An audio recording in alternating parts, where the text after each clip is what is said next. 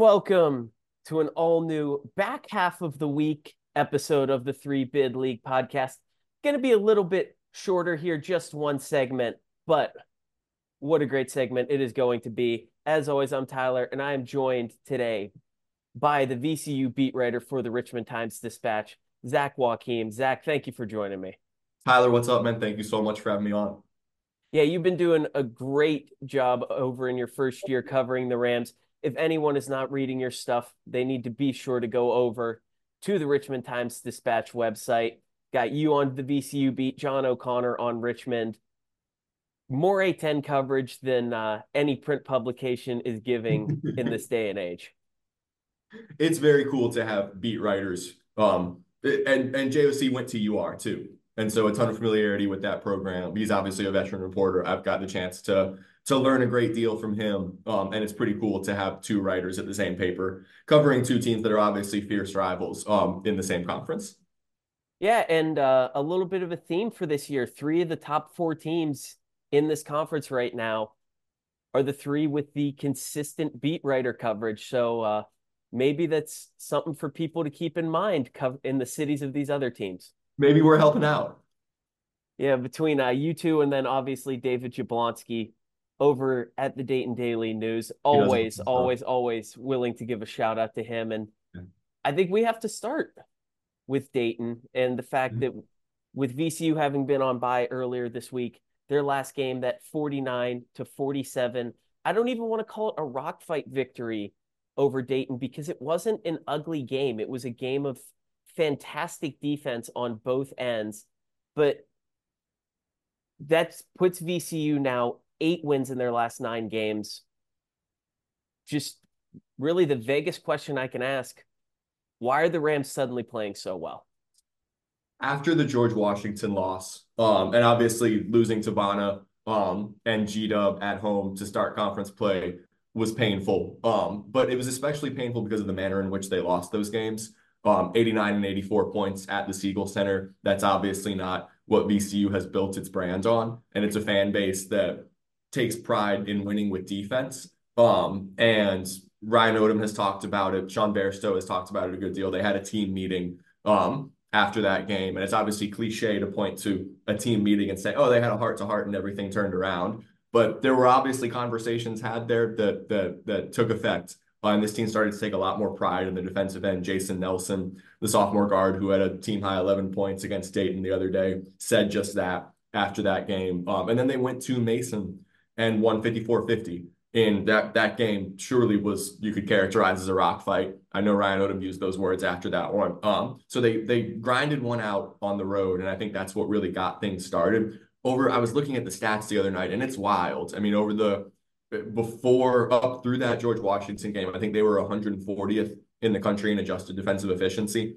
and they've since risen to 37th nationally on the whole season. And so over these last nine games, they've been like the sixth best defensive team in the country. Um, and it's been an, an enormous turnaround. Michael Bell has been a big part of that. Obviously, a guy that uh, I know Dayton fans know. Um, I think VCU and Dayton were the ones going head to head for his recruitment going into the year. Um, there, he's got a lot to develop on the offensive side of the ball, but man, can he defend? He's the best true freshman defender that I've ever seen um, at this level, just come into a team and be able to contribute immediately in that regard. He's a great rebounder as well. He's helped set the tone the other night against Holmes. He was the guy that they were bringing on double teams a lot in that second half. Um, and Christian Fermin and Toby Lawal's post defense um, on Holmes was outstanding. I thought VCU just had a great collective plan to try and slow him down. And that's something I think over these last nine games that has really shined through for this coaching staff for Ryan Odom and, and Matt Hart is the analytics guy that he has, former George Washington player, so knows the A10 really well. Um, they do a great job of identifying leading scorers' tendencies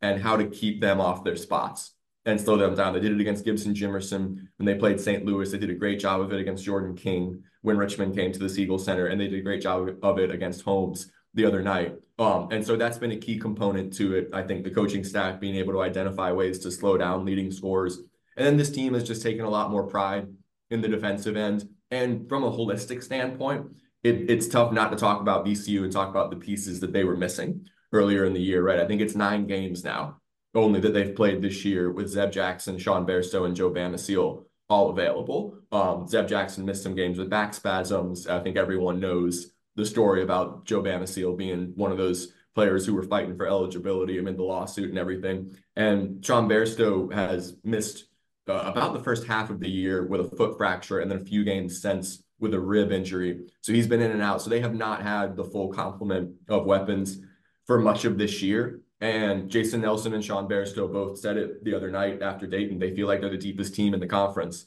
when they've got all of their pieces available. And Ryan Odom has really settled on a nine man rotation. It seems like right now with Fats Billups, uh, a really talented freshman, kind of being that odd man out. Um, so the roles are solidified finally. I think that they've all gotten comfortable with the the roles that they play in this group when everyone's fully healthy. And that took time right? I think ryan odom i think it was after the dayton game that he said this when you introduce new pieces who are so prominent like Bairstow and Bamisile, there's a chance that things are going to get worse before they get better.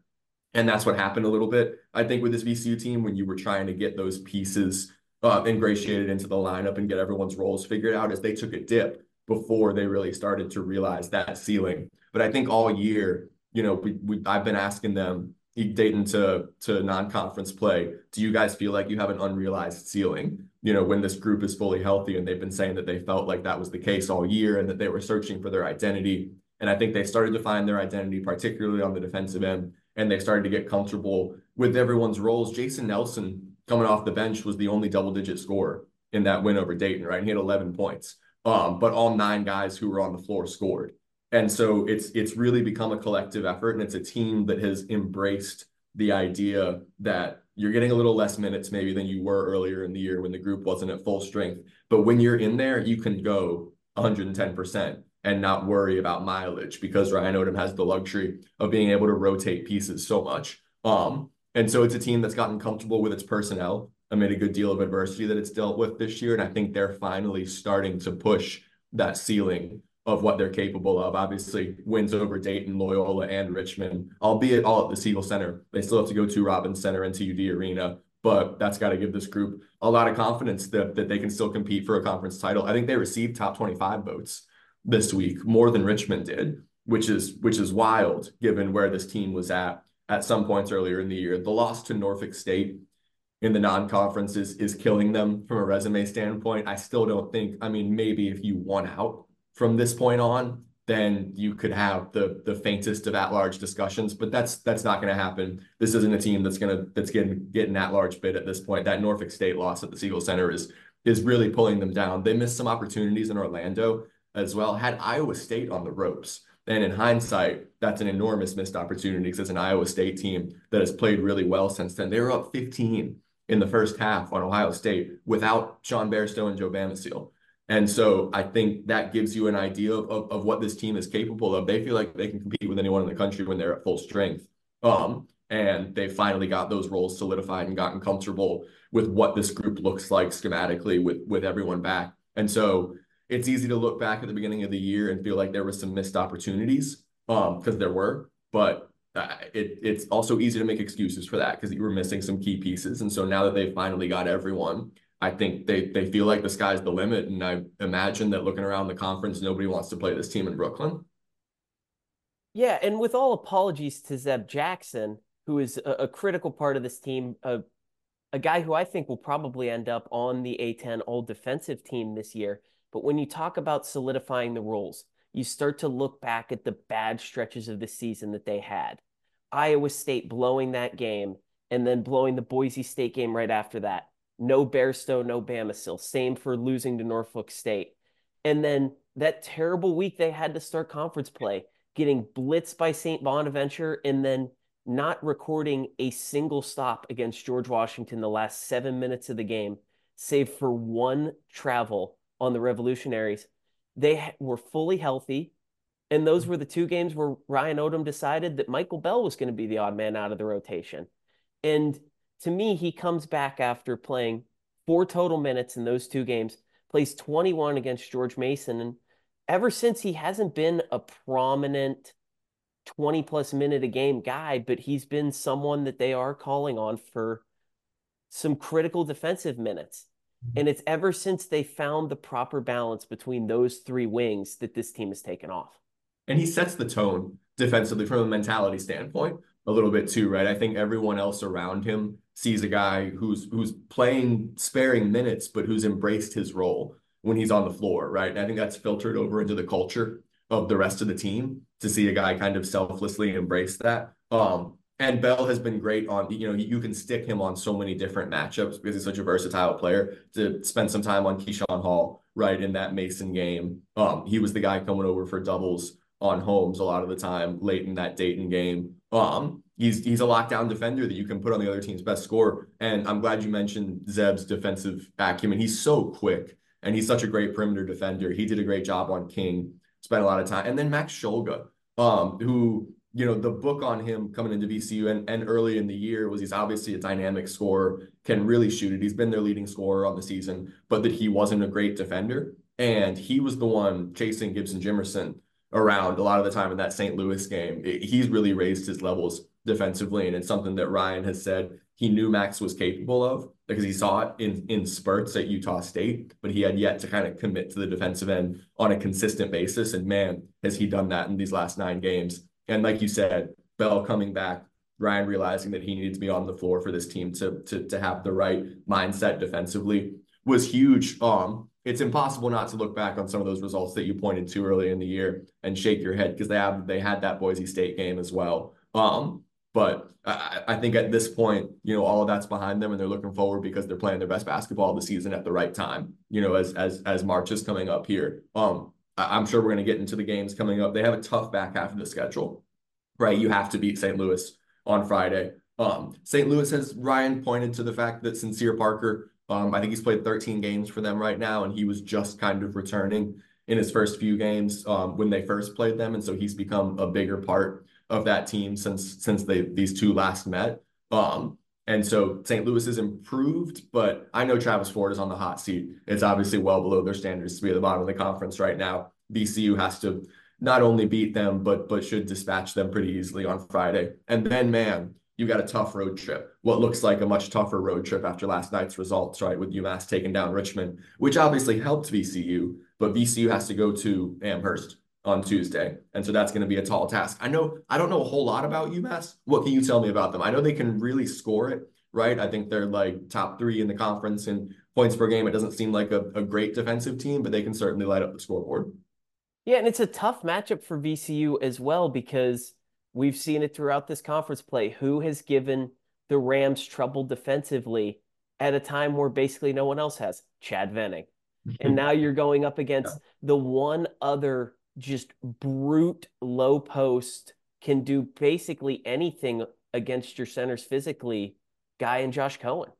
And the biggest reason why UMass beat Richmond in the second half. Now, the second biggest reason is that was just Richmond's worst game of the year, and it was their one in every two months. Oh, terrible turnovers, can't make a three, just really bad game.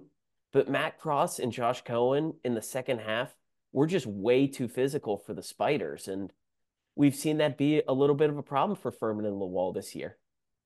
I think Bigelow went out early in that game too. Do you know if he returned later down the stretch? For... Yeah, he he came back in. Okay, but they're they're not deep right? I think that's that's part of the problem. It was how VCU tried to attack them when they came to the Siegel Center. Ryan rotated a little more than he has in that game. So I think he tried to beat Richmond with, with VCU's depth, and it worked to an extent, right? I think Mooney's really only playing seven guys on a on a consistent basis, um, with significant minutes, and so it's a Richmond team. I mean, I don't. I'm not being a homer here. There's a reason they were picked to finish 11th you know, in the conference at the beginning of the year. I think everyone's kind of been waiting for the, the other shoe to drop with them. Jordan King has been amazing. Um, Quinn is a matchup nightmare in the post and a really good passer out of the post. But I, I think that depth is is Richmond's issue. Um, and that's come to bite him a little bit down the stretch here. Um, VCU took advantage of it when they played them. But yeah, to your point, Lawal and Fermin, both sophomores. Um, that's obviously the weak point experience wise on this roster and they're lanky mobile bigs. they're not back to the basket scorers. VCU does not run its offense ever through the post. When they get penetration, it's off the dribble drive game. It's Zeb Jackson using his quickness. It's Max Shulga um, using his ball handling and body positioning. And it's Sean Bairstow, who's been such a key piece to this team for that reason. He's so calm on the ball and he's such a big guard that if you put any kind of perimeter defender on him, he's immediately trying to get into the paint and playing with his back to them. And a lot of VCU's offense has run through that when Bairstow gets penetration and can get position in the post and then dump off to Fermin or Lawal or find a shooter outside to kick to. Um, that's what VCU's best offense has come through this year when Bairstow has been the one initiating it. He brings the ball up the floor a lot. I mean, he's he's not a point guard, but he operates like a floor general for this team. Um, and they have to change up a lot offensively when he's not on the floor. He's also a great rebounder, and he was missing for that Bonaventure game, and that killed them. Um, he's been their leading rebounder in a lot of games this year.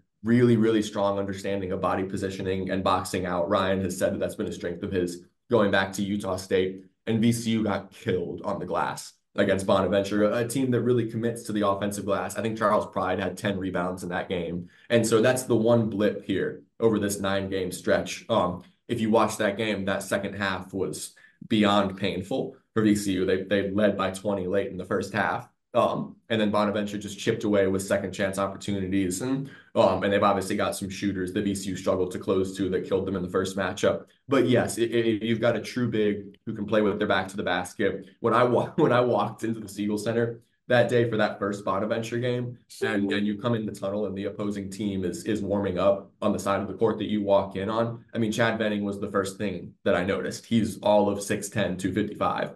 Um, and he gave VCU fits that game um, and so that's definitely the way to attack this team. If you have a true post big who can play with their back to the basket, then it's a tough matchup for for Fermin and Lawal. But VCU has done a good job of adjusting to that as the season has gone on. I think they've gotten better at bringing those doubles and bringing that help to not allow true fives to establish post position. On those guys, Fermin and Lawal have done a much better jo- job of making guys catch further out uh, so that they can't get to their spots in the post to be able to play with their back to the basket. They did a great job of that against Holmes. And so I think VCU is getting better. They know that that's their weak point defensively. And so they've done a good job of adjusting to it. But yeah, UMass and, and, and Cohen on Tuesday is going to be a bear for them.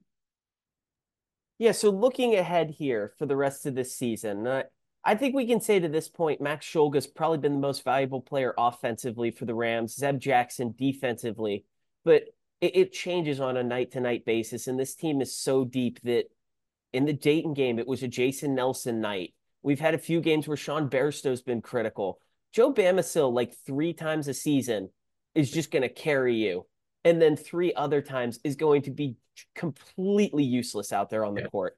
But looking ahead to the remainder of this schedule, these final seven games, and you mentioned the road trip coming up, but they closed the regular season at Richmond, home Duquesne at Dayton, which is going to be brutal. Although the Rams have tended to own the Spiders and the Flyers over the past few few years, but going forward for VCU to get themselves in a position to win the tournament in Brooklyn, who is the most important guy to step up for VCU?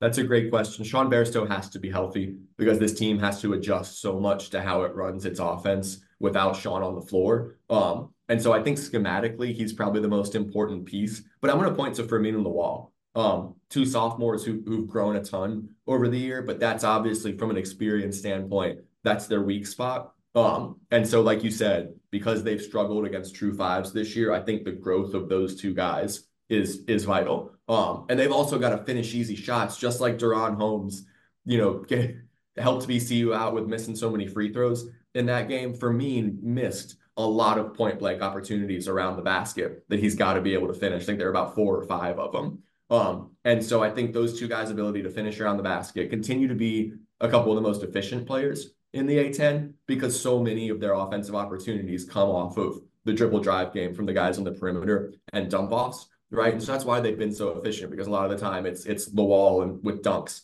and putbacks, right? And it's it's Fermin with that little push shot that he loves, either in the lane or, or on the baseline off of dump off passes um, from the guards. And so I think the continued growth of those two guys is what I'd point to. And and Lawal is playing heavy minutes Um, he's played in key situations down the stretch in games. He was the one on the floor in that last possession for Dayton guarding Holmes and was able to contest that old runner that he tried to to to tie that game up late there. Um, Lawal's athleticism is off the charts too. He's a guy that it it his buckets count for more than two points a lot of the time. They really do. Late in the Davidson game, when when VCU was struggling down there, um, Davidson led for much of that game, but Lawal had like an alley oop dunk on a lob from Bairstow with like eight nine minutes I think to play in that game, and you could just feel like the energy kind of sapped out, out of that arena because the, the Davidson fans were going, damn, we don't we don't have a guy who can do that. And a lot of teams don't have a guy who can do that because Lawal has those moments where he just jumps over everybody and you go and you know you're awed by the athleticism.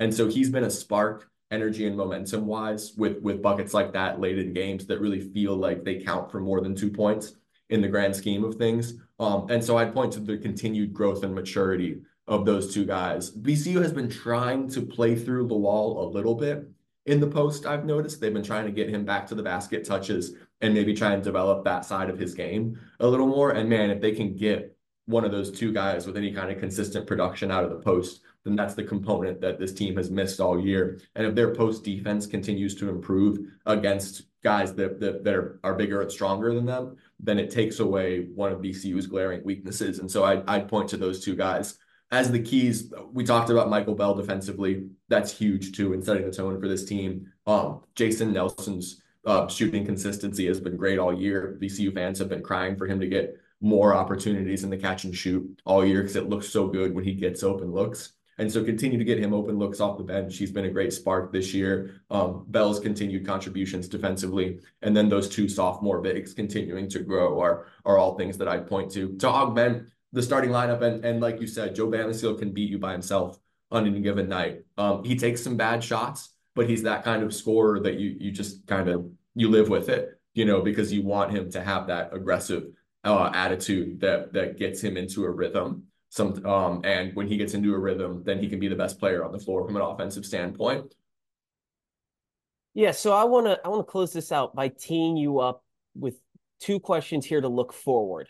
So at some point between March 14th and 17th, you'll be writing some level of, I want to say, I don't want to say season wrap up, but some sort of deep recap of what's gone wrong or gone right with VCU this year.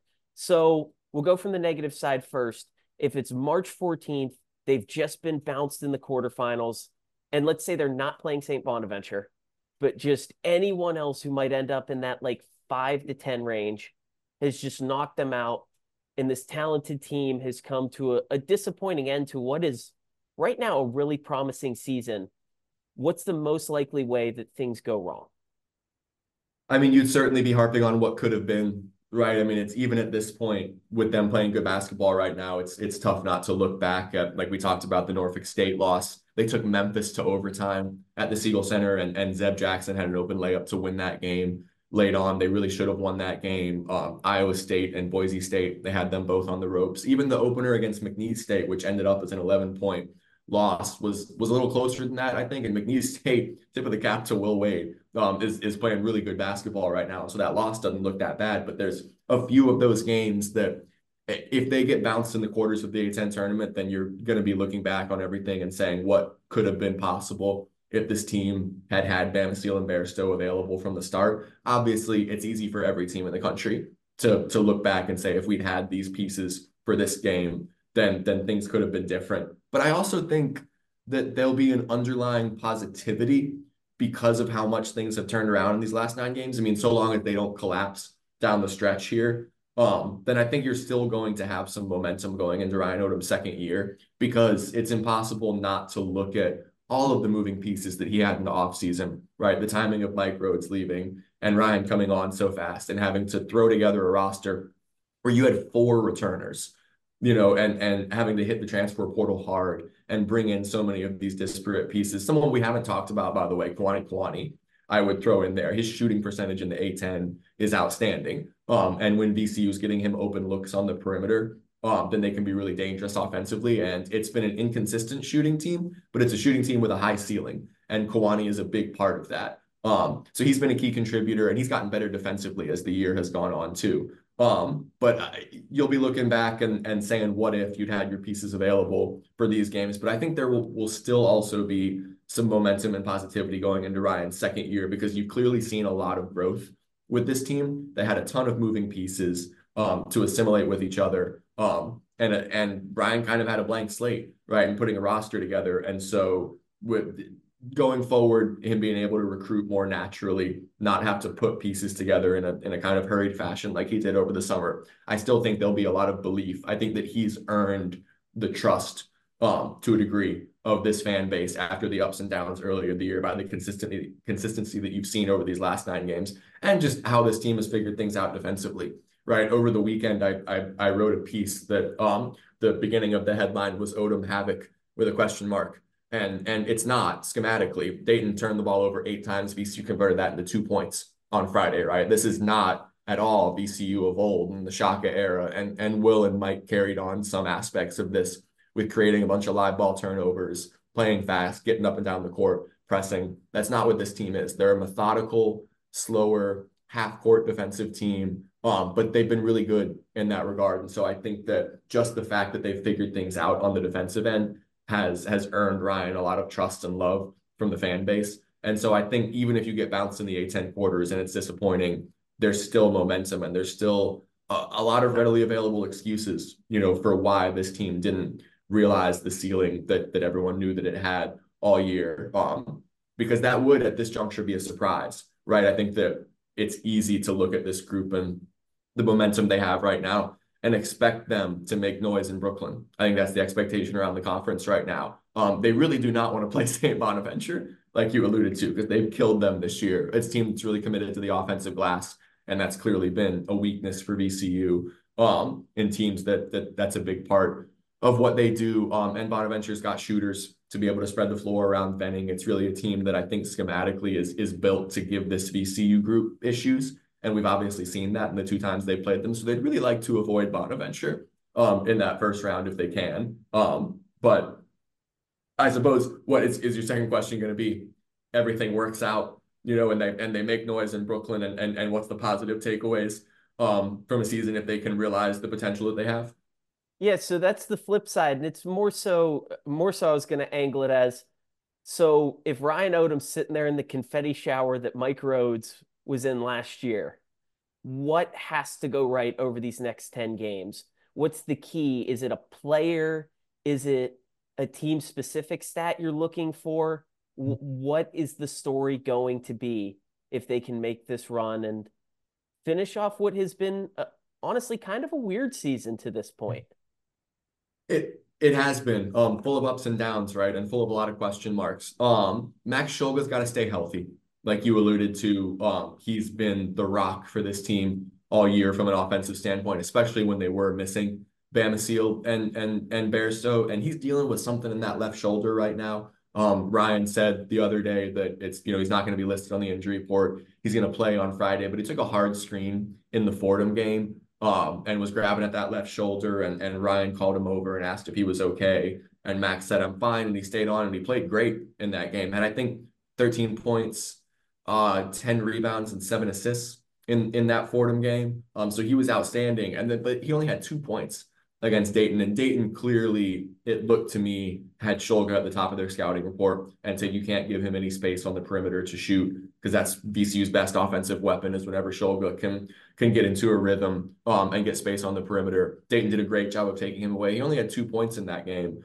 Um, that's obviously a testament to the depth of this team that you can have a guy like Jason Nelson step up when they shut off the valve on your leading scorer and Shulga. But Shulga's got to stay healthy and find consistency shooting. And then to be able to win the A10 tournament and, and conceivably win the conference regular season title, um, continue the defensive uh, mindset that they've had in these last nine games, continue momentum on that end of the floor. Um, that's been the bedrock of success in these last nine games is taking more pride on that end of the floor um, buying into the scheme. I think Ryan said the other day that this is the best team that he's ever had, just in terms of absorbing the scouting report and listening during film sessions. Um, and I think that's that's really borne fruit, like like we talked about in the matchup with Holmes, the matchup with Jimerson, the matchup with King. They've bought into the tendencies that this coaching staff is pointing to and the spots that you've got to keep guys off on the floor to to get them out of their game. And so they've got to continue that defensively. And then I think back to, you know, the VCU heydays where you had that underlying bedrock of defensive foundation, but you also had a high ceiling from a shooting standpoint. And in March, right, we see that year in and year out, teams that get hot from outside at, at the right time of the year have success. And so I think if VCU is is going to do that, is going to win the A10 tournament, is going to get into the NCAA tournament, is going to compete for a conference title down the stretch, then it's Kwani Kuany right? It's it's Max Shulga, um, it's Jason Nelson getting open looks off the bench. It's them finding ways to free up their shooters on the outside and get them in catch and shoot opportunities to to get into a rhythm. Um, I think Kuany missed his first 16 threes on the year early on in the season, and then in A10 play, he's shooting like a ridiculous, like it was up to like 70% over those first few games, which is absurd and not sustainable at all. But I, I think he's still over 50% from 62 and a half. Yep, in in A10 play, which is a ridiculous number. Um, and he's not a guy that's ever going to create off the dribble, right? Like he is a pure like stand on the wing, like the the the guard draws help from his defender and then kicks to Kuany and and he's open for a three and can shoot in rhythm. And so getting those guys open looks and finding consistency from outside, if they can continue the defensive momentum and get those shooters in their spots and Joe Bamisile as well should should obviously be thrown in there. He loves the corner. Um, when VCU can get him open corner looks um from three, then he's really dangerous. And the top of the key, those are kind of his spots. So that you can get your shooters in their spots, get them open looks, and continue the defensive momentum. Then I think the sky's the limit. I think there's a reason this team is receiving top 25 votes right now, despite some of the losses that they've suffered. I think it's because people see, wow, that this team finally is at full strength and has all of its pieces available and is getting comfortable with the roles for those pieces. And I think they see that there's a top 25 ceiling. Um, you know, if, if this team can continue that defensive foundation and find some consistency from the outside, then they're going to be really hard to beat. Yeah, they are playing up to their talent now, fully healthy. The rotation is figured out. Eight and three in the conference, but three and oh against the three teams sitting above them in the standings. VCU is cooking right now. But before I let you go, Zach, I got to close this out. You're you're following the team around this year, getting to see all of these wonderful A10 venues, including the historic Rose Hill Gym. so please tell everyone about your experience there, because I Rose think you came out of there with it with a not with an uncommon opinion of the. Oh, it's my it's my favorite away venue that I've been to, and I haven't been to all of them in the A10 by by any stretch of the imagination yet. Um, but the stone walls, I mean, it feels like an old church that someone just smacked a basketball arena into, and I love that. It is cacophonous. Oh my gosh! I mean, there I think they listed the attendance at like sixteen hundred for that game. I don't know if there were a thousand people there, but but but it was loud and and sound reverberates in there. There's also a, a place called Dagger John's, which I was really fascinated by that's like apparently there's like a, a tunnel that you go down. Um, I didn't go to it, but the the um the Fordham writer that was there told me about it, and I'd heard legends of it. And it's like a little bar that's in the bottom of Rose Hill called Dagger John's that I thought was the coolest thing ever. It's like kind of hidden, like you have to know like a, a passage down under the arena to go through to get to it. I thought that was cool as heck. I love New York to death. And so that was just like I that trip was awesome. And taking the subway up to the Bronx and and you know, walking through the Bronx to, to get up to Fordham was just a, a very cool experience. Um, and I love the vibes. I mean, you can feel the history in the building. It's obviously incredibly old.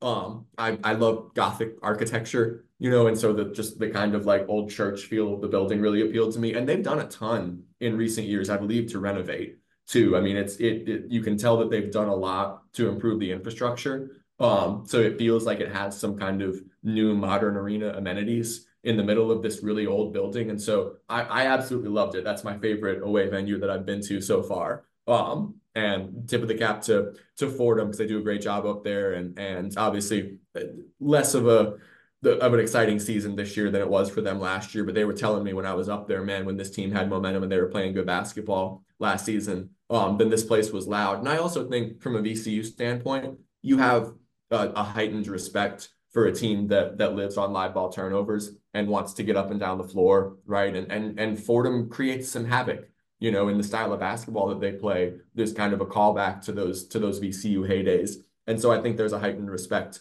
for the program from that standpoint. Um, and I absolutely love my time up there.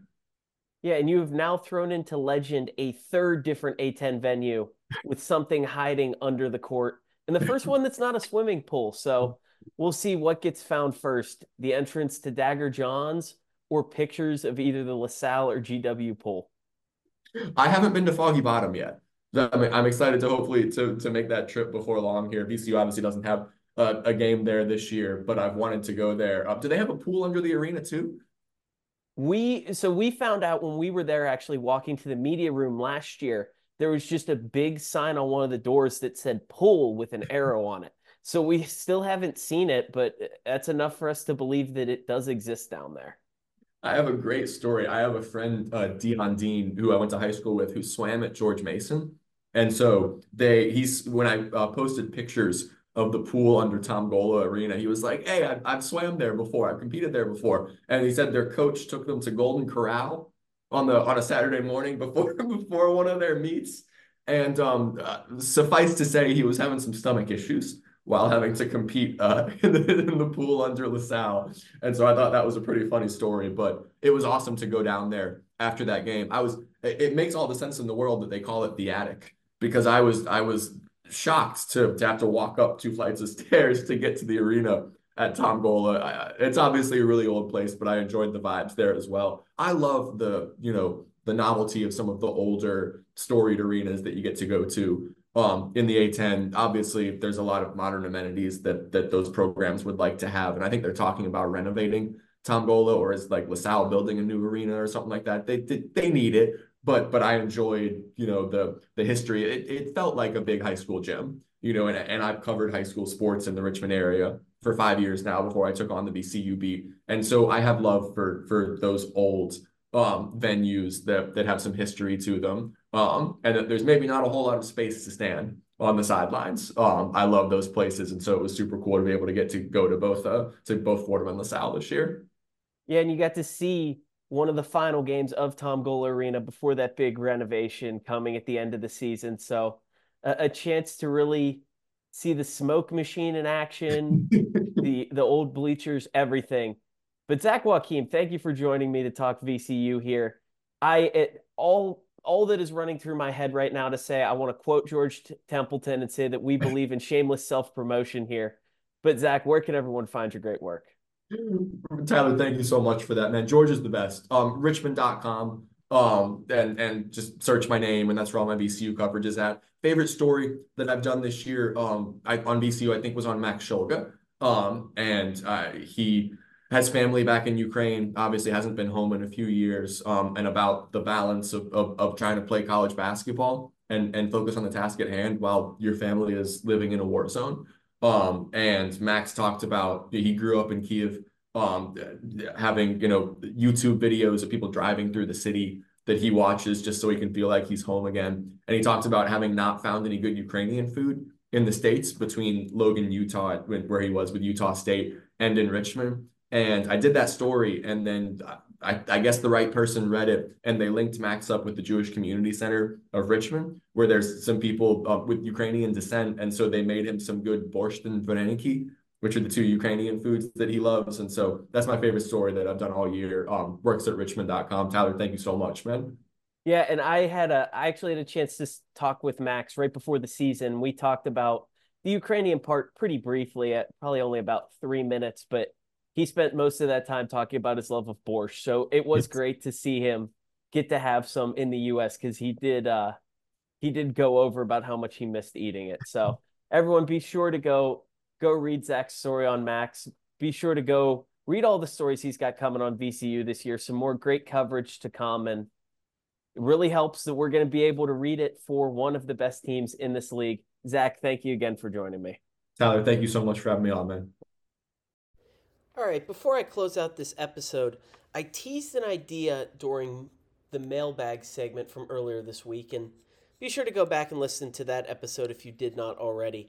But a way that the A10 can start to capture more of the college basketball television audience.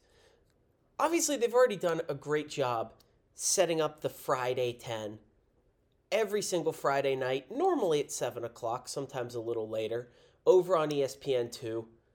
Great announcing pair of Corey and Cuff every week. And it's a signature event. Now, granted, it's not quite the same as it was a few years ago, where it was that at 7, followed by either the Horizon League or the MAC at 9. And then maybe you had some kind of crappy Metro game over on ESPNU at the same time. Now we always at least have a mediocre Big Ten game. The Mountain West tends to be involved on Friday nights as well, but that's always later in the night. And it's a little bit more crowded, but no matter what, the A10 still kind of owns a little bit of that space. And you still end up with situations like last Friday where Dayton and VCU were playing at 7 o'clock. And for, I believe, an hour and a half, it was the only college basketball game on television. And at no point was it taking any attention away from anything besides the first half of San Diego State and Nevada. It owned that time slot. So now they need to find a way to try to carry the momentum into Saturday, which is an incredibly difficult thing to do with just a, a completely overloaded college basketball schedule at this point. But it takes me back to something that Matt mentioned after Thanksgiving. When we had VCU play Penn State in their MTE at 10:30 in the morning on I believe it was Sunday morning, it might have been Saturday, but a 10:30 a.m. game. Super early if you're on the West Coast. Does anybody really care about watching A10 basketball on the West Coast? Probably not more than a few handful. No one plays before noon. It's that game once a year, and then on conference tournament week, you have the Saturday morning America East championship game at 11, along with I think there might be an Ivy League semi around that time. Other than that day, who else plays early? Well, Tuesday, Wednesday, Thursday of that week, the A10 starts their tournament at 11:30. They're clearly seeing that there is some sort of inherent value into slipping into this dead time. Well, they should just go ahead and do it every single Saturday. And it, maybe you have to slide it over to CBSSN to get it done. They love doing like seven games in a row in one day. Maybe they'd be willing to do so and accommodate it. But I think you go to your standard partner of NBC here. And you can't do it on USA because, well, 3 p.m. on Saturday, British Standard Time, 10 a.m. here, is the Premier League equivalent of 1 p.m. on Sunday for the NFL. Absolutely overloaded with games. And by the time those are done and they do the Premier League post game show leading into their primetime game over on NBC, that's why we have the USA games always kicking off at 12:30 rather than at 12 o'clock. CNBC's got nothing going on. They just run infomercials and old reruns of Shark Tank all weekend. They literally have no real programming from the moment the market closes on Friday night and Cramer's show is over until the Monday morning prep. So why not slide it over to CNBC? Just play one game over there and then you flip to USA. It's not like you have to have it continuous. People know how to use their remote. But you got to go grab that little bit of time where the college basketball world and quite frankly the whole sporting world in general has nothing. There's nothing happening in the sports world at 11 a.m. Eastern. But everybody's awake, and so many people are fiending for something to watch while they're drinking their coffee or lining up their morning betting card. So take it over, take the 11 o'clock game. But then you got to find a way to suck people in. And that's where there's an opportunity for a, a pregame show that really exists nowhere in the sporting world. Certainly does not exist in the college basketball world. For some people, you may remember the show NFL Matchup. So on Sunday mornings at like the crack of dawn, hidden away on E ESPN2, Ron Jaworski, Merril Hoge just sat at the TV screen, fired up the film, and really just talked to the fans on an incredibly intelligent level. And you learned something out of it. You came out of that show feeling smarter. We don't get that with pregame, halftime, postgame shows anymore. It's just four people sitting at a table and they get 45 seconds to talk, and quite frankly, it's just flat out useless. So why not do that for the A10? And it's a tough, tough thing because you have to find the right people to do it. But I- I think a lot of former coaches would be good doing the show that I'm about to describe. For sake of the example, let's say that Matt McCall, because he would actually be perfect for this. Let's say that he chooses not to go back to the bench next year and he remains in the media. You give this show to him, 10:45 a.m. every single Saturday. You give it some catchy name, we call it 8 minutes with McCall. I want that coach in front of a video screen, not trying to communicate to the audience, but just breaking down those days' games as if he's talking to a bunch of veteran assistant coaches. The highest, highest level he can. We all know Fordham's defense is funky, but why? Those are the kind of things that even the best broadcasters don't have the time to get into during a game because it takes six, seven, eight minutes. You can't fire it out in 30 seconds during a dead ball.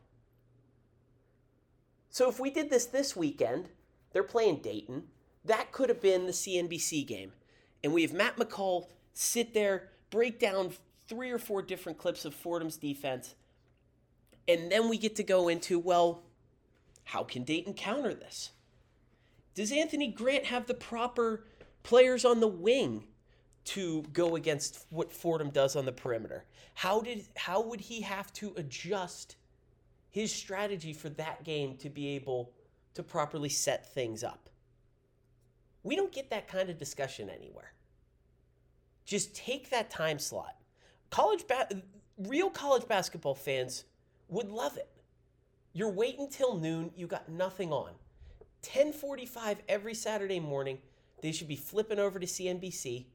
You get this great 8-minute pregame show, quick commercial break, and then you go to another A team of announcers.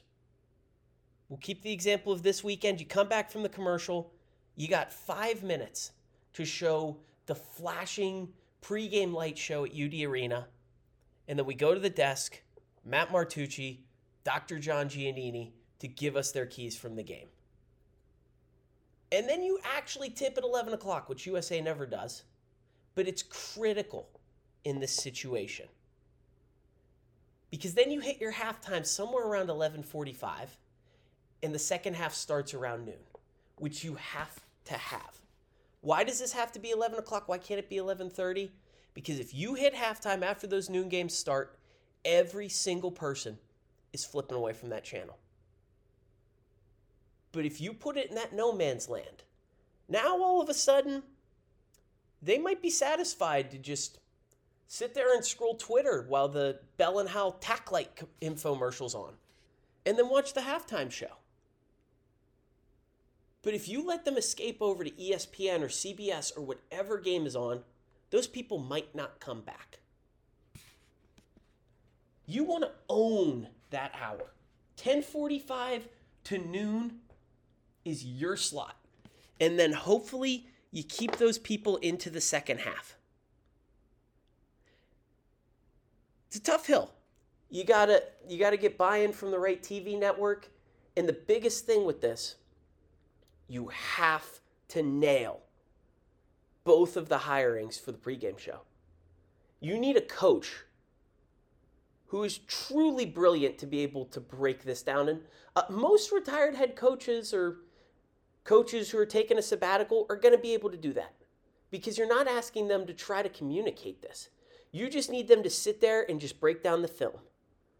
And then not quite as important, but still still critical.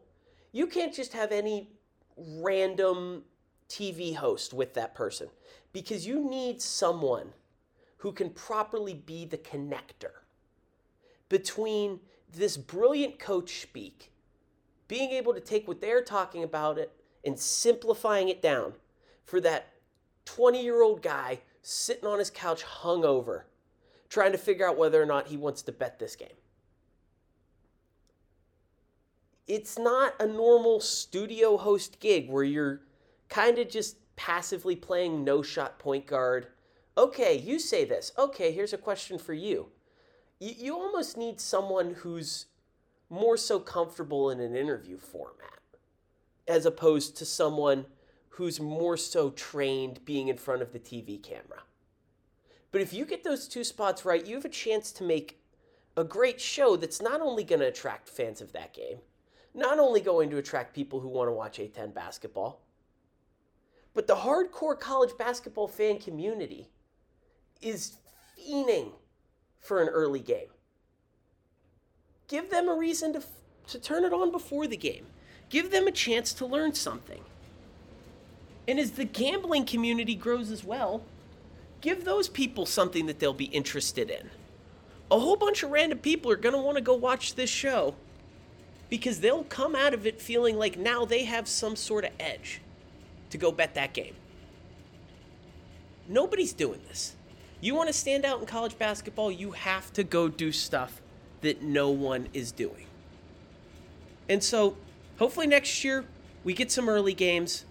And I would love to see NBC or even if CBS takes this on, try to innovate something in the pregame show market because what's happening right now is the same with everybody.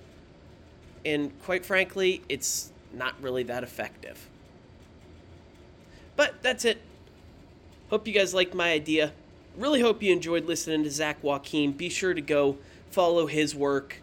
Give them a follow on Twitter. Go read them at the Richmond Times Dispatch. And be sure to come back. We will be back next week with even more A10 basketball to talk about.